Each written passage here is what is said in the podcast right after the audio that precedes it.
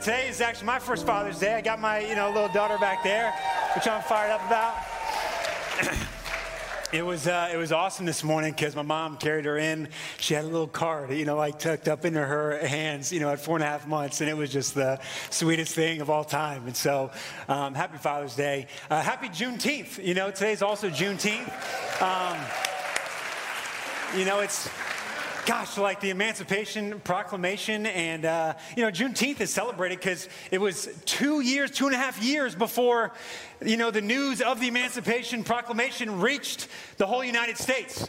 And so once it got to Texas in that day, and June 19th is the date they kind of put together there, uh, finally the whole, but imagine two, two, two and a half years go by and you didn't know that news, the good news that that was. Now, I, I can't think of anything closer to Jesus' heart than the idea of setting the oppressed free.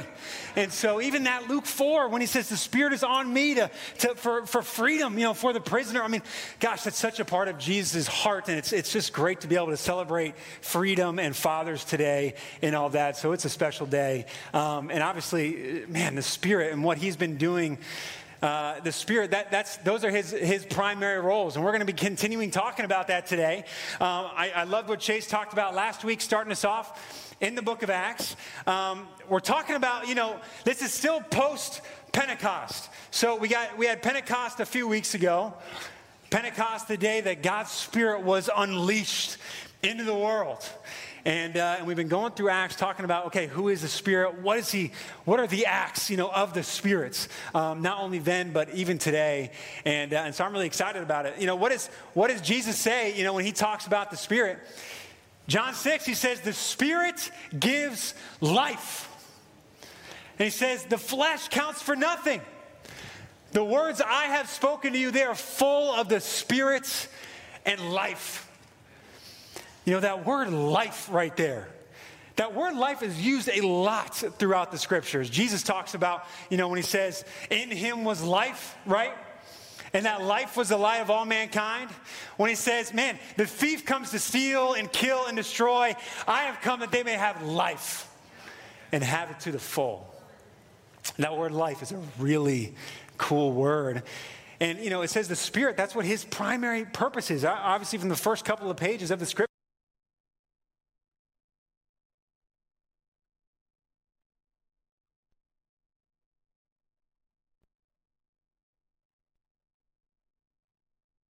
I am the way and the truth and the life. And I had that life part, and I was starting to study out what does that word life mean? And as I started looking in that, at that word, it totally blew my mind. And I, I actually had never kind of seen it broken down um, in the way that I started researching and seeing. And so I wanted to share a little bit of those findings with you today that's totally inspired me and has kind of opened my eyes to, to some new things about who God is and what Jesus says when he says, I came to bring life. Now, in the New Testament, we're going to go into more of a, a little classroom kind of time right now, right? So, in the New Testament, we have three primary words for the word life. The first one is the word uh, bios, okay, or bios. And, and I'm not, you know, I could try to do it in the Greek accent. My tongue doesn't work that way, okay? So we're just going to do it in the good old American accent, you know, from, but, but it's bios or bios. It's where we get that idea of biology. It's only used a few times in the New Testament, used a lot other, you know, in, in the world around it at the time. But it's just kind of life in its basic form.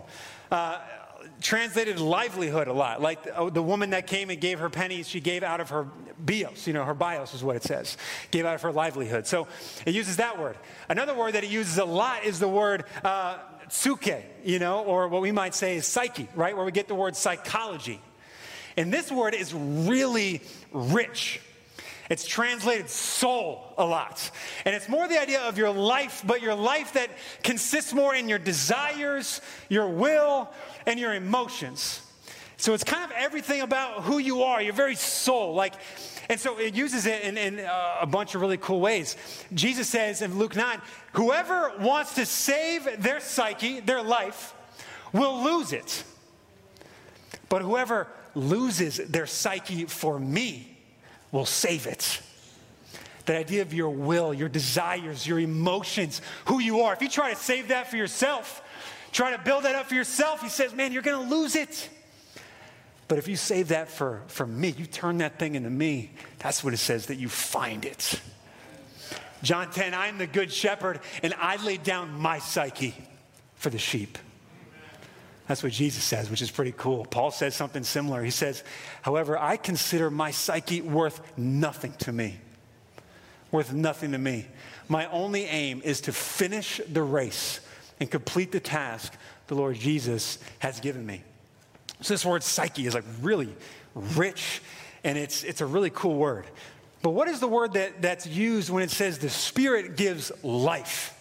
When Jesus says, I am the way and the truth and the life, it doesn't use the word bios. It doesn't use the word psyche. It uses this word, this word Zoe or Zoe. And this word has just like, it like blown my mind. It's been really cool. Here's a couple of ways that it's used. We already talked about a few of them. In him was Zoe, and that Zoe was the light of all mankind. That light shines in the darkness, and the darkness hasn't even understood it. The darkness doesn't understand this kind of life, this kind of Zoe life. This word, you know, life, it actually means, I'll go back, it actually means this idea of divine life.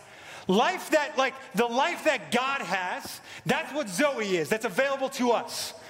It's life that you can only get from Jesus.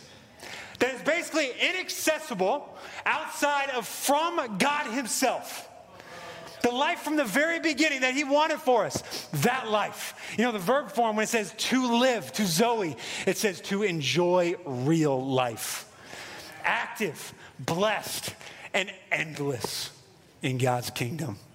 You know, this word Zoe, uh, I like, you know that, that movie Space Jam where it's like Michael's secret stuff? That's what this is right here. This is Jesus's secret stuff, the life force about him. Not just a better life, not just a better quality of life, but this life force about him that no one had ever seen, that, it, that is literally inaccessible to us outside of from the author of that Zoe. But he uses it a few other times, right? In John 10, that, you know, he came to bring us life, to bring us Zoe, and Zoe to the full.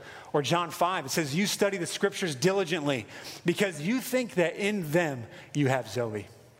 These are the very scriptures that testify about me, yet you refuse to come to me to have Zoe. You know, this kind of life you can't even find in the scriptures. You can't find just from being a biblical scholar and having all this kind of knowledge. This life only comes from Jesus, only comes from hanging out with the author, not just filling your mind with more religious things, but taking walks with the author himself. John 11 talks about this is cool. It says, I am the resurrection and the Zoe. The one who believes in me will Zoe even though they die. And whoever Zoe's, whoever lives that verb form by believing in me will never die. You know, psyche, bios, those things are done away with in death. You know, it's amazing that we go without water for a few days and that bios dies. Like it's so weak, you know, in many ways. Or think about that psyche, and it's like you can try to do your, your, your own thing, kind of work on your own emotions, your own will, but eventually that stuff's gonna die. But it says Zoe, death can't even defeat Zoe. This life force about Jesus that even overcomes death. So cool. John 12, this is awesome. Jesus says he's no, he, he knows he's about to go to his death. And so he's talking about it. He's like, I'm not running away from it. I'm going right in the middle because I know that this thing can't be defeated by death. He says, anyone who loves their life, ready to look at this, their psyche will lose it, Well, anyone who hates their psyche in this world will keep it for what? For eternal Zoe.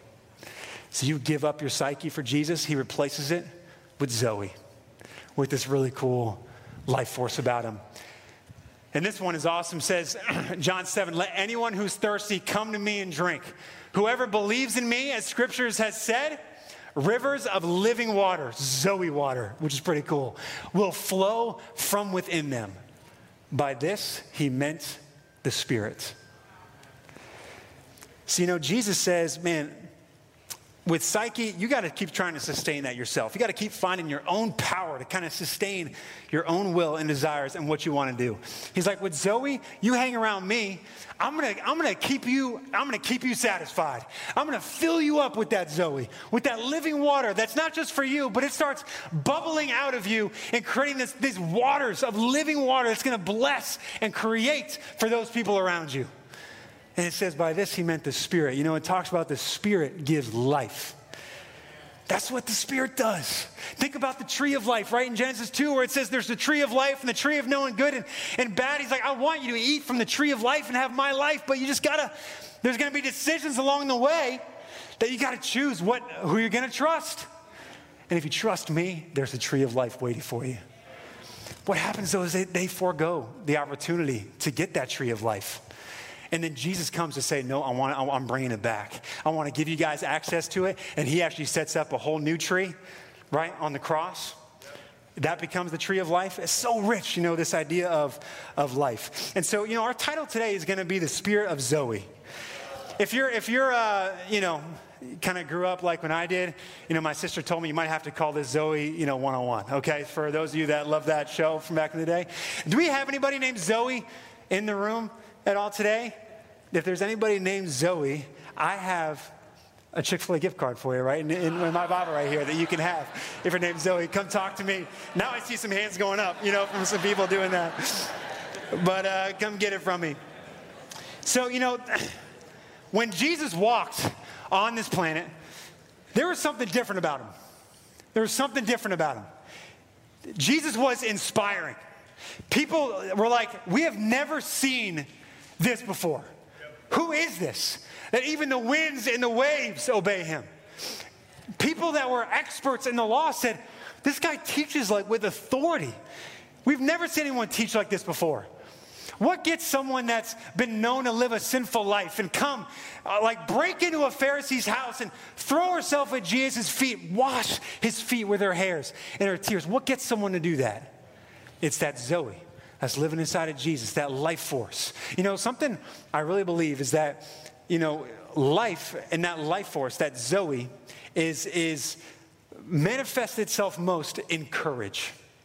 When you, you know someone's been around that life force, that Zoe, when you start seeing them making courageous decisions, when you start seeing boldness about them.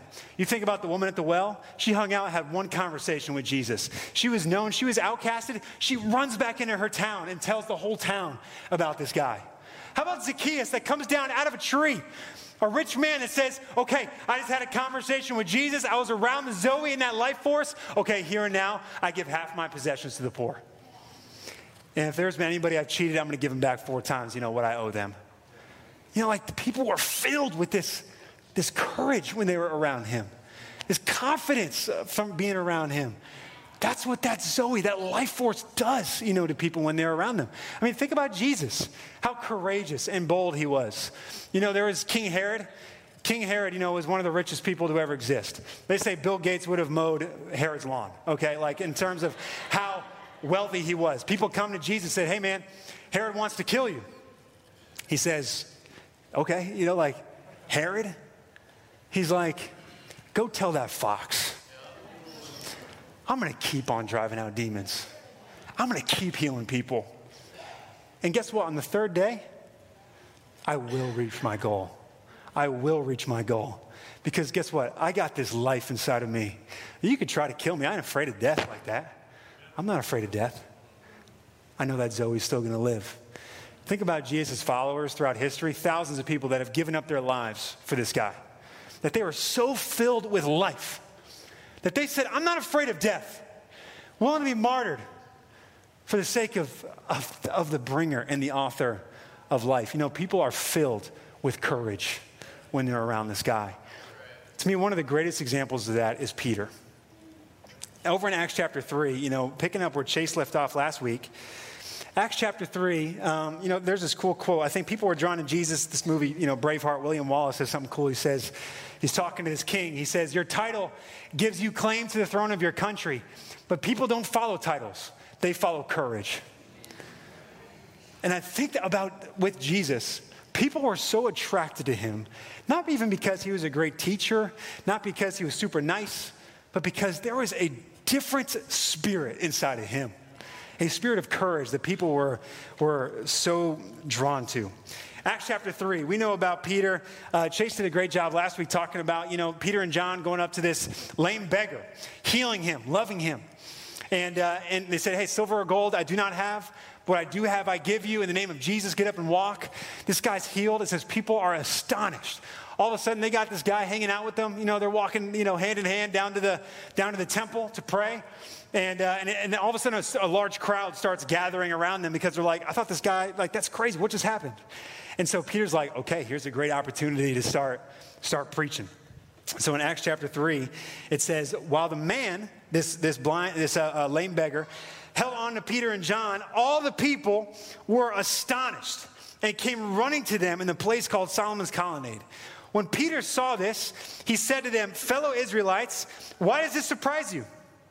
Why do you stare at us as if by our own power or godliness we made this man walk? The God of Abraham, Isaac, and Jacob, the God of our fathers, has glorified his servant Jesus. You handed him over to be killed, and you disowned him before Pilate, though he had decided to let him go. You disowned the holy and righteous one and asked that a murderer be released to you instead. And I love what Peter says here. You killed the author of Zoe, but God raised him from the dead and we are witnesses of this. You know, I love this. Peter is standing right back in the temple courts and looks at everybody, says, You killed the author of Zoe. You killed the author of Zoe. He goes on to preach, goes on to talk about God raising him from the dead. People didn't like that a whole lot, so they throw him in prison. They throw Peter and John in prison. And then they say, okay, they take them out of prison. They say, man, we need to ask these guys, ask these guys, you know, why they're doing what they're doing. And so it says the next day, the rulers and the elders and the teachers and the teachers of the law met in Jerusalem. Annas the high priest was there. So were Caiaphas, John, Alexander, and others of the high priest's family. They had Peter and John brought before them and began to question them By what power or what name do you do this? So Peter and John are brought before uh, all these powerful guys. It's basically if two high school students were to get up in front of the Supreme Court and Congress and start talking about political issues. They get up in front of these guys and, and they mention them, you know, by name. They mention this guy Caiaphas. You know the last time that Peter was around Caiaphas? In Matthew chapter 26, it says when Jesus was arrested, those who had arrested Jesus took him to Caiaphas, the high priest, where the teachers of the law and the elders had assembled. But Peter follow them at a distance. Where was Peter before this? You know, maybe months before this. You know, where was, Peter, where was Jesus killed? He was killed in, in Jerusalem. You know, he was killed by the, he was handed over to the Romans by these same people. G, Peter now has a second chance. He's right back there in front of Caiaphas in front of the high priest, in front of the teachers and the elders of the people. He's right back there in Jerusalem. He's in the middle of the temple where he just healed somebody. They're, they're bringing him before him saying, Hey, what, by what name do you do this? Peter probably remembers. Last time people asked me, Hey, you know the name of Jesus. You know that guy. Little girl's coming up to him. You know who Jesus is. He's like, No, no, I don't know. I don't know who that guy is. He was afraid. He disowned Jesus three times sees Jesus in the eyes and weeps. That's where Peter was before this. And now he's back in that same place again. But Peter's different now. Peter's got something inside of him that's, that's different. Peter's king had raised from the dead, had risen from the dead. That Zoe had been unleashed on the world. Peter had been filled with the Spirit, the giver of Zoe. So Peter walks in there. He's a different guy now. He's not that same guy. He's got, he's got a life force about him now. He's got a life force about him now. So what does Peter do? They bring him before him. How does Peter respond? It says, Then Peter, filled with the Holy Spirit, filled with the spirit of courage, the spirit of, of life, said to them, rulers and elders of the people. I love that. Because Peter doesn't say, oh, it's, it's, you know, it's Jesus that we did it, and kind of like runs away. He's like, hey, oh, you want to know? Hey, rulers and elders of the people, I want to make an announcement real quick. Gather around. He said, you know, if we're being called to an account today for an act of kindness shown to a man who is lame and are being asked how he was healed, then know this. I love that. You and oh, yeah, all the people of Israel, come gather around. I want to tell you something. It is by the name of Jesus Christ of Nazareth, whom you crucified, but whom God raised from the dead, that this man stands before you healed. And then Peter, the unschooled guy, starts quoting scriptures to the experts in the law. He says, Jesus is the stone you builders rejected, which has become the cornerstone. Salvation is found in no one else. For there is no other name under heaven given to mankind by which we must be saved. Peter's different now. Peter's different now. His king had risen from the dead. He's filled with life. He's not going in there scared. He's going in there saying, Hey, you want to know about what name? It's by the name of Jesus. And people looked at this, they're watching this. Wow, what do they, what do they, what do they respond? They said, when they saw the courage of Peter and John and realized that they were unschooled, ordinary men, they were astonished. And they took note that these men had been with Jesus. But since they could see the man who had been healed standing there with them, there was nothing that they could say. You know, these guys are so astonished by Jesus' courage, or by Peter's courage. Because why? They had never seen this courage before.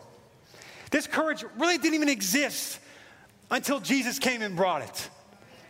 They had not seen and interacted with this life, this Zoe, this spirit before. That they see it, they're astonished. Like, we don't even know what to, we don't even know what to do with this. We can't even say anything about it because the product of it is right, is right in front of us. Doesn't it encourage you that Peter can be who he was, that he can follow at a distance, and then be turned into this guy? You know, man, I think all of us, we kind of fall into these, all of us follow at a distance at different points.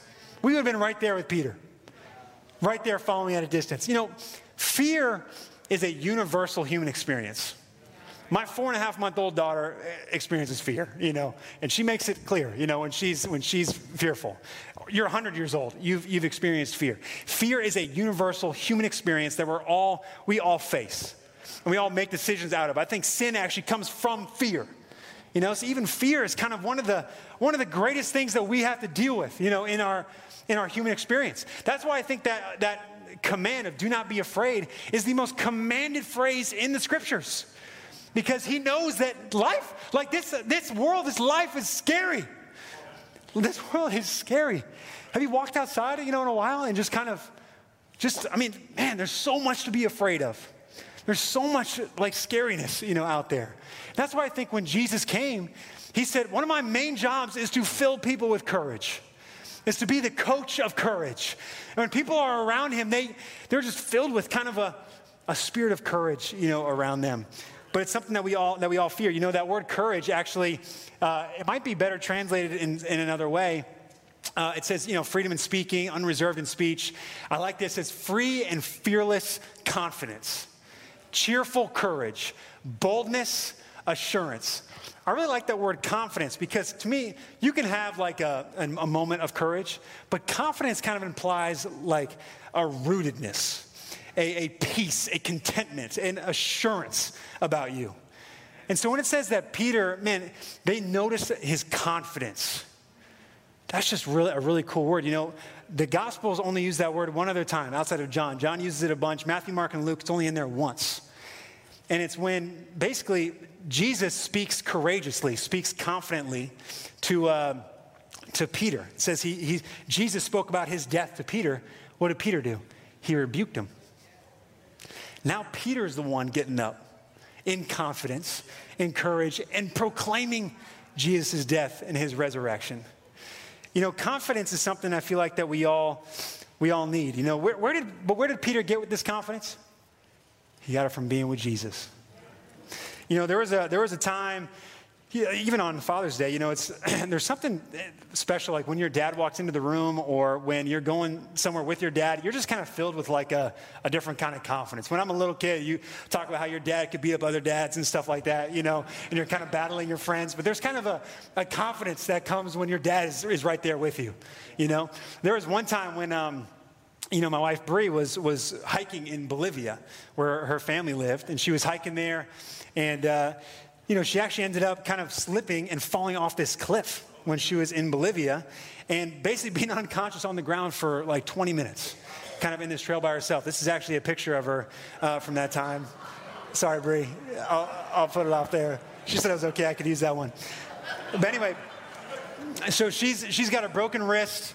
Uh, she had a, you know, cuts all over her face, probably a concussion and all this kind of stuff. She had to basically hitchhike her way home from this, from this, uh, this trail. She had to call a taxi by herself, and obviously the taxi driver's pulling in like, what, what happened? You know, like, we need to go to the hospital. She's like, no, just bring me to my dad, because my dad's a doctor. Bring me to my dad. So she shows up at her house and knocks on the door, and the door is locked, and no one's home. And so she's actually kind of sitting on her porch, kind of waiting for some people to come home. And, uh, but then she's taken to her dad's clinic, and she's sitting in her, in, the, in her dad's clinic, and obviously you're just in total pain. And, but then once her dad walks into the room, it's like calm comes over your body. Not, not because her pain went away or because everything was healed, but because my helper is here. But because the guy that, that has what I need is here and he's here to, he's, he's the expert in this. So he's going to help me, give me what I need. And that's to me so much of who God wants to be for us. You know that Psalm 23 when it's saying, man, even though I walk through the valley of the shadow of death, I will fear no evil, for you are with me. Your rod and your staff, they comfort me.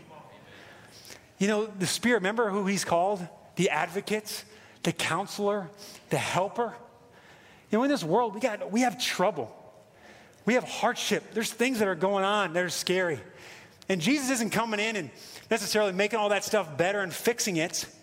But man, when we're with Jesus, what is his, one of his main roles with us is to comfort us, is to fill us with Zoe, fill us with life, fill us with the source of just of healing so that we can go back and face our, our challenges with courage. Our helper, the guy that's going to fill us with the right stuff. It's just, he's such an amazing father in that way. I really pray too that North River can be known as a place where fathers really thrive. You know, as a dad that's even coming into that stage, I just want, I hope North River is a beacon for fathers that are filled with Zoe, you know, and that are filled with this life that's just courageous. And there's courageous fatherhood going on. I pray that, you know, we can become that kind of place too. You know, where do we get all this? It's, it's, it's at the very end of the day, it comes with uh, prayer. It's not, it's not really as super complicated. Where do we spend our time? How do we, how do we get with Jesus? It's through our times in prayer. Acts 3, where were they going? You know, before all this happened, they're going to the temple to pray because they knew that that was a rock in their schedule that they needed is to be with the author of Zoe to get filled that way. What happens at the very end? You know, when they're when they're done um, with all this and they're thrown in prison and come out of prison and they're like, hey, don't speak, you know, in that name for that name anymore. And they're like, okay, God's telling us to do it. You're telling us to do this. Who should we listen to? You know, it's like, and then they're released from prison. Where do they go? They go back to the community of believers it says, on their release, Peter and John went back to their own people and reported all that the chief priests and the elders had said to them. When they heard this, they raised their voices together in prayer to God. And as they pray, they say, you know, what Sherwin even mentioned before now, Lord, consider their threats and enable your servants to speak your word with great boldness. And he uses that same word for courage that they used before.